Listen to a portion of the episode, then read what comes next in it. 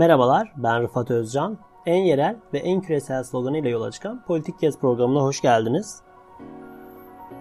Ee, bugünkü konu Fransa'dan Önder Kalaycı. Normandiya Üniversitesi'nde master'ını bitiren Önder Kalaycı şu anda yatırım danışmanlığı yapmaktadır. Kendisiyle bugün geçen hafta e, Duvar Gazetesi'nde yayınlanan yazısı üzerine konuşacağız. Türkiye bu sefer IMF'nin kapısını çalacak mı başlıklı yazısında çeşitli yönleriyle bu konuyu ele almıştır kendisi.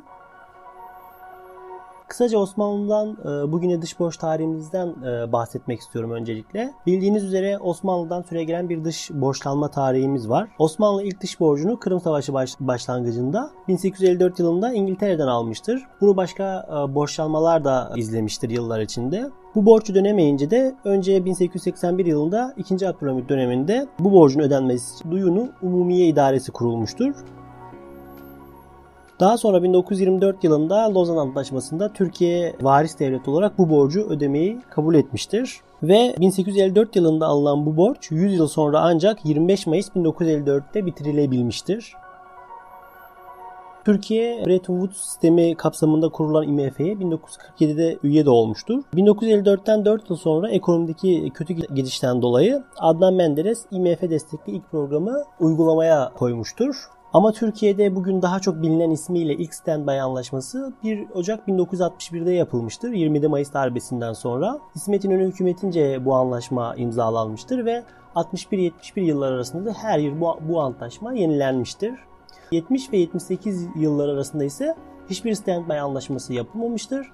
Ama ekonominin zor durumundan dolayı 1978 ve 80 arasında iki anlaşma daha Demirel tarafından imzalanmıştır. Daha sonra Özal, Çiller, Ecevit gibi isimler de IMF ile bu anlaşmaları yapmışlardır. Ve son olarak da 2005 yılında Erdoğan tarafından bir standby anlaşması imzalanmıştır. 2008 krizi döneminde de tekrar IMF ile bir standby anlaşması yapılması telkinlerine rağmen herhangi bir anlaşma imzalanmamıştır. Geçmişten kalan borçlarla beraber Erdoğan hükümetleri bu borcu düzenli olarak ödeyerek 14 Mayıs 2013'te Ali Babacan'ın da katılımıyla kameralar önünde son taksit ödenmiştir. 16 Mayıs'ta Beyaz Saray'da yapılacak Erdoğan-Obama görüşmesi öncesi de bu borcun ödenmiş olması başka önemli bir e, noktadır. Dolayısıyla Türkiye devlet olarak 7 yıldır IMF'den ve benzeri kurumlardan borç almamaktadır. Erdoğan en son olarak da pazartesi günü yaptığı açıklamada IMF ile herhangi bir anlaşmaya gidilmeyeceğinin tekrar altını çizmiştir. 1854-2013 arasında geçen 157 yıl sonra kapanan defter bu şekilde devam edecek mi? Zor durumda olan Türkiye ekonomisi için bu rasyonel bir tutum mu? Türkiye'nin alternatifleri neler? Ee, bugün bunları Önder Kalaycı ile konuşacağız. Şimdi kendisine bağlanıyoruz. Hoş geldiniz Önder Bey. Hoş bulduk. Bugün IMF ve Türkiye özelinde neler e, olabilir, hangi politikalar izlenebilir bunları konuşacağız. İlk sorumda şu olacak size. IMF bu kriz döneminde ne tür tedbirler aldı ve ülkelere ne tür destekler yapacağını taahhüt etti? IMF'nin e, bu krize yaklaşımı nasıl oldu? Bunu bize açıklayabilir misiniz? Kriz başladığı andan itibaren IMF elindeki tüm imkanları üye ülkelerin kullanımını açmak için seferber etti. Şimdi salgın başladıktan bu yana tabii birkaç tedbir aldı. Öncelikle 1 trilyon dolarlık bir yardım paketini devreye soktu. Bu gerçekten de büyük bir rakam. Şimdiye kadar da 90'ı aşkın ülke bu yardıma başvurdu. Daha sonra acil yardım paketini devreye soktu. Bu da yaklaşık 100 milyar dolarlık bir paket. En sonda döviz sıkıntısı yaşayan ülkelere yardım için bir yardım hattı oluşturdu. Yani sonuç olarak IMF krizin başından bu yana elindeki tüm imkanları seferber etmiş oldu. Yani yazında da belirttiğiniz üzere virüs daha çok gelişmiş ülkelerin ekonomilerini e, etkileyeceğini söylüyorsun. Yani cidden böyle mi olacak? Bir de bu noktada gelişmekte olan ülkeleri evet etkileyecek ama gelişmiş ülkelerin kırılganlıkları da mevcut mu? Bunlardan da bize bahsedebilir misin? E, öncelikle şöyle ifade edelim. Gelişmiş ülkeler var, gelişmekte olan ülkeler var, bir de gelişmemiş ülkeler var. Elbette ki virüs en çok gelişmemiş ülkeleri etkileyecek. Bunların ekonomisi böyle bir felaketi maalesef kaldıramayacak gibi duruyor şu an. Bugün misal IMF ağırlıklı olarak Afrika ülkelerine acil borç verme kararı aldı. Çünkü bir insani dram şu an yaşanmak üzere. Sağlık koşulları Şu an çok kötü bu ülkelerin. Acil desteğe ihtiyaçları var. Tabii bu güzel bir hamle şu an IMF'nin yaptığı. Bununla beraber gelişmekte olan ülkeler var. İşte bunlar kimler? Güney Afrika, Polonya, Şili, Tayland, Brezilya, Arjantin, Malezya, Türkiye gibi. Bunlar da aynı şekilde olumsuz etkileniyor. Gelişmemiş ülkelere göre daha avantajlı olsalar da rezervlerindeki kaynaklara göre etkilenecekler. Yani bu ne demek? Örnek olarak Rusya'nın şu an elinde 500 milyar dolara yakın bir rezervi var. Türkiye'nin ise şu an bu kadar bir rezervi yok. Sonuç olarak Rusya ile Türkiye aynı oranda etkilenmeyecek tabii ki. Aynı şekilde gelişmiş ülkeler de krizden etkileniyor. Fakat bu ülkelerin rezervleri fazla olduğu için nispeten daha az etkileniyor. Şimdi bu işin formülü şu. Ülkenizin ekonomik büyüklüğü ne kadar? Bu ekonomik büyüklüğü sübvanse edecek rezerviniz var mı? Yoksa da para basıp sübvanse edebilir misiniz? Veyahut dışarıdan borç bulabilir misiniz? Eğer bu sorulara evet cevabını verebiliyorsanız bu krizi nispeten daha rahat atlatabilirsiniz. Örnek olarak İsviçre. İsviçre şu anda krizin başından bu yana tüm işyerlerini gereksiz olan e, işletmeleri vesaire kapattıktan sonra herkese bir maaş bağladı. Şu an takır takır herkesin maaşını alıyor İsviçre'de. Dolayısıyla ne olmuş oldu? Hani vatandaşları mağdur olmamış oldu. Neden? Çünkü rezervi var elinde. Rezervi bittiğinde de ne yapabilir? Para basabilir. Para bastı diyelim ki yetmedi. Ne yapabilir? Dış borç da bulabilir. Hani gelişmiş ülke olduğu için nispeten bu krizi daha rahat atlatabilir atlatacağını söyleyebiliriz. Şimdi asıl konumuz olan Türkiye-IMF ilişkisine geçelim istersen. Ülkemize devam edelim dolayısıyla. Türkiye'nin IMF'den borç alması gerekiyor mu bu süreçte? Gerekiyorsa neden sizce? Kesinlikle IMF'den borç alması gerekiyor. Neden? Şimdi bir durumumuza bakalım. Bir, rezervlerimiz çok düşük. İki, enflasyon oranı çok yüksek. Üç, işsizlik yüksek. Dört, şu an yabancı yatırımcı Türkiye'den kaçıyor. En son olarak da dış borcumuz çok yüksek. Şimdi krize biz bu şartlar altında giriyoruz maalesef. Yani çok hazırlıksız yakalandık krize. Şimdi IMF diyor ki ben tüm ihtiyacı olan ülkelere yardım edeceğim. Hem de düşük maliyetli bir yardım. Faiz oranları düşük. Ayrıca stand-by tarzı anlaşma yapmayacağım diyor. Şimdi bu durumda kabul etmemek yanlış bir hamle olur. Sadece faiz uygulayarak bir borç veriyor. Herhangi bir ön şart koşmuyor. Onu mu anlamalıyız? Tabii ki. Yani ön şart koşmuyor. Stand-by tarzı bir ön anlaşma yapmıyor. Faiz oranları da çok düşük. Yani biz Türkiye olarak dışarıdan borç para bulmaya kalksak IMF dışı çok daha yüksek faizli oranlarda borçlanacağız. Onun yerine IMF diyor ki biz daha düşük oranda borç veriyoruz. Böyle bir teklifi de kabul etmek daha uygun olur kanaatindeyim. Tabii bu eğer IMF'den gelen bu teklife yanaşmazsa hükümet daha yüksek maliyette borçlanacak. Bu da tabii vatandaşa yansıyacak. Herkesin cebine yansıyacak. Şunu da söyleyebiliriz. Yani dışarıdan borç geldikten sonra IMF'den gelmesi veyahut farklı bir kurumdan gelmesinin herhangi bir farkı yok. Neticede ikisi de dış borç olmuş oluyor. Ya, IMF'yi konuşuyoruz burada ama bir de şunu sormak istiyorum. Yani Türkiye'nin IMF dışında herhangi bir alternatifi yok mu? Uluslararası başka herhangi büyük bir kurumdan destek alması e, söz konusu mu? Bu ihtimal dahilinde mi Türkiye için? Tabii başka alternatifler var. Örnek FED geçtiğimiz günlerde açıklama yaptı. Yabancı merkez bankalarına dedi ki eğer elinizde ABD hazine tahvili varsa ben onları dolarla takas edeyim. Tabii takas ettikten sonra da ülkeler bu yabancı merkez bankaları bu dolarlarla ekonomilerini kurtarabilir. Tabii bunun için haliyle elinizde e, güçlü bir rezerv olması gerekiyor. Şimdi ABD'nin bu hamlesi swap hamlesi güzel bir hamle. Bunu değerlendirebilir Türkiye. Fakat şimdi burada ilginç bir şey oldu. Türkiye bu anlaşmaya ABD tarafından dahil edilmedi. Tabii bunun bazı sebepleri var. Devam eden Halkbank davası, S-400 meselesi gibi gibi. Bunlardan dolayı ABD'nin bizi dahil etmediği düşünülüyor. Yani şimdilik bundan yararlanamıyoruz. Tabii ileride farklı bir gelişme olursa, Türkiye ile ABD arasında bir anlaşma yapılırsa o zaman bundan yararlanabiliriz. E, şimdi alternatifleri konuşmaya devam edelim istiyorum. Ayrıca da Türkiye'nin altın rezerv rezervlerin de her ülke gibi olduğunu biliyoruz. Türkiye bu süreçte bu rezervleri kullanması söz konusu olabilir mi? Bu Türkiye için uygun bir adım mıdır? Şimdi tabii Türkiye elindeki dolar rezervlerini uzun zamandır eriterek onları altına dönüştürdü. Şu an ciddi bir altın rezervimiz var. Fakat Türkiye şöyle bir yanlış hamle yaptı. Bu altın rezervlerini Londra ve New York'tan Türkiye'ye getirdi.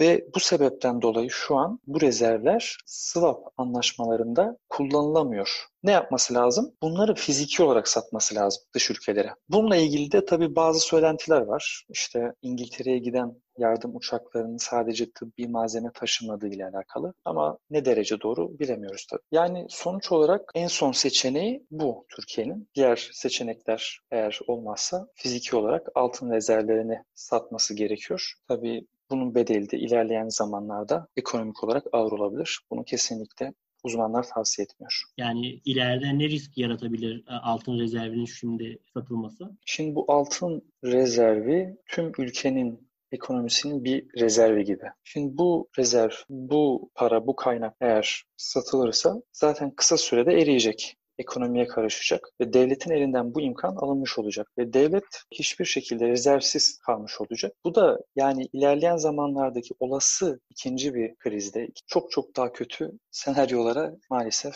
bizi hazırlar. Bu kesinlikle sonucu ağır olur. Alternatifleri konuşmaya devam edelim. Bir alternatif daha var biliyoruz. Ee, Türkiye'nin yani parasal genişlemeye gidebilmesi ihtimali var. Bu Türkiye için bir çözüm olmaz mı? Ve bunun da aynı şekilde altın rezervini satması gibi ya da bozması gibi parasal genişlemeye gitmesi de Türkiye için risk barındırır mı? Şimdi Rıfat tabii bu konuşuluyor şu an Türkiye'de. Uzmanlar şu an bunu konuşuyor. Fakat bu çok riskli bir hamle. Doğru kullanılmazsa ilerleyen süreçte maalesef bedeli ağır olabilir. Bu ne demek? Yani basılan para kontrolsüz dağıtılırsa diyelim ki para bastınız, paranın bir kısmını alt gelirli bir vatandaşa verdiniz. Bu kişi en temel ihtiyaçlarını karşılayacağı için parayla enflasyonist etkisi nispeten az olur. Ama ihtiyacı olmayan birine parayı verirseniz, diyelim ki bazı ülkelerin yaptığı gibi tüm vatandaşlarına para dağıtmak gibi. Şimdi bu gelişmiş ülkelerde etkisi az olur. Fakat Türkiye gibi gelişmekte olan bir ülkede bunu yaptığınız takdirde ihtiyacı olmayan kişi bu parayı ne yapacak? Harcamayacak. Zaten ihtiyacı yok. Bankaya yatıracak veya döviz alacak yine aynı şekilde saklayacak. Bu da ilerleyen zamanlarda ekonomiye enflasyon olarak geri döner. Şimdi bununla ilgili bir örnek var. İki yıl önceki ekonomik krizde hükümet aynı şey yaptı. Nispeten biraz daha farklı bir şekilde. Esnaflara faizsiz kredi verdi. Maalesef ihtiyacı olmayan çoğu esnaf ne yaptı? Bu parayı dövize çevirdi, bankaya koydu. Ve hiçbir olumlu etkisi olmadı ekonomiye. Yani sonuç olarak şuna benzetebiliriz. Bu bir morfin gibi. Para basma olayı bir nevi morfin gibi. Hastanın durumu çok ağır olursa son çare olarak bunu kullanabiliriz. Ama hasta buna bağımlı olursa, sürekli morfin isterse o zaman ne olur? Hasta er ya da geç ölümü bu morfin sebebiyle olur. Şimdi aynen öyle de para basmada bu morfin gibi son çare olarak bunu kullanabiliriz. Ama hali hazırda IMF veya harici dış yardımlardan faydalanmak yerine para basmak, bu para basmayı tercih etmek çok akıllıca bir hamle olmadığı ben kanaatindeyim. Şu an bu parasal genişlemeye giden ülke var mı dünyada örnekleri? Yani direkt para basan. Şu an tabii Amerika Merkez Bankası FED şu noktada para basmayı konuştuğu ve nispeten de yaptığını biliyoruz. Aynı şekilde Avrupa'da da merkez bankaları bunu yaptı. Şimdi bunların ekonomileri bu para basmayı kaldırabilecek seviyede. Bu noktada bir sıkıntı oluşturmuyor. Fakat bizim gibi bir ekonominin bunu yapması bir felaket olur ilerleyen zamanlarda. Dediğim gibi son çare olarak bu kullanılabilir. Gelişmekte olan ülkelerde herhangi bir örnek yok yani. Gelişmiş ülkelerde şu an parasal genişlemeye gidiliyor. Doğru anladım değil mi? Benim bildiğim yok. Gelişmekte olan ülkelerin çoğu şu an rezervlerini kullanıyor. Hı hı. Ve IMF'nin bu noktadaki yardımları ve harici dış yardımları işte Amerika'nın FED'in swap anlaşması gibi bunlardan yararlanıyorlar. Türkiye'de IMF'nin algısıyla ilgili bir soru sormak istiyorum. Yani genel olarak da zaten Türkiye'nin geçmişten bugüne programın başında da bahsettiğim gibi yani Osmanlı'dan bugüne kadar sürekli bir dış borç e, hikayesi var ve bu da ister istemez halkta bir tepkiyle karşı, karşılaşıyor ve siyasiler de buna göre bazen pozisyon alabiliyorlar. Son dönemde de takip ettiğiniz üzere kamuoyunda bir IMF karşıtı bir direnç var. Yani bunu rasyonel olarak karşılayabilir miyiz? Bunu nasıl değerlendirmek gerekiyor? IMF ne demek? IMF Uluslararası Para Fonu. 75 yıl önce kurulmuş bir kuruluş. Şimdi varlık amacı da şu, küresel parasal işbirliğini güçlendirmek, finansal istikrarı sağlamak, uluslararası ticareti kolaylaştırmak, yüksek istihdamı ve sürdürülebilir büyümeyi desteklemek ve dünyada yoksulluğu azaltmak. IMF'nin tanımı bu, amacı bu. Aslında IMF aracı bir kurum. Nasıl bir aracı bir kurum? Kreditörlerden parayı alıyor, ihtiyacı olan ülkelere veriyor. Tabii bunu yaparken takındığı sert tavır, finansal istikrar ve kreditörlerin alacaklarının güvenliğini sağlamak için almış olduğu bu sert tedbirler yüzünden maalesef tabii çoğu ülke IMF'yi sevmiyor sevilmeyen bir kuruluş olarak biliniyor. En büyük hissedarı olan ABD'nin etkisinde kalmakla da bazen suçlanıyor. Fakat şu an dünya çok ciddi bir krizle karşı karşıya. IMF diyor ki ben size yardım edeceğim. Yani bırakın diyor ben bu fırsatı değerlendireyim. Küresel ekonomiyi ayağa kalkmaya,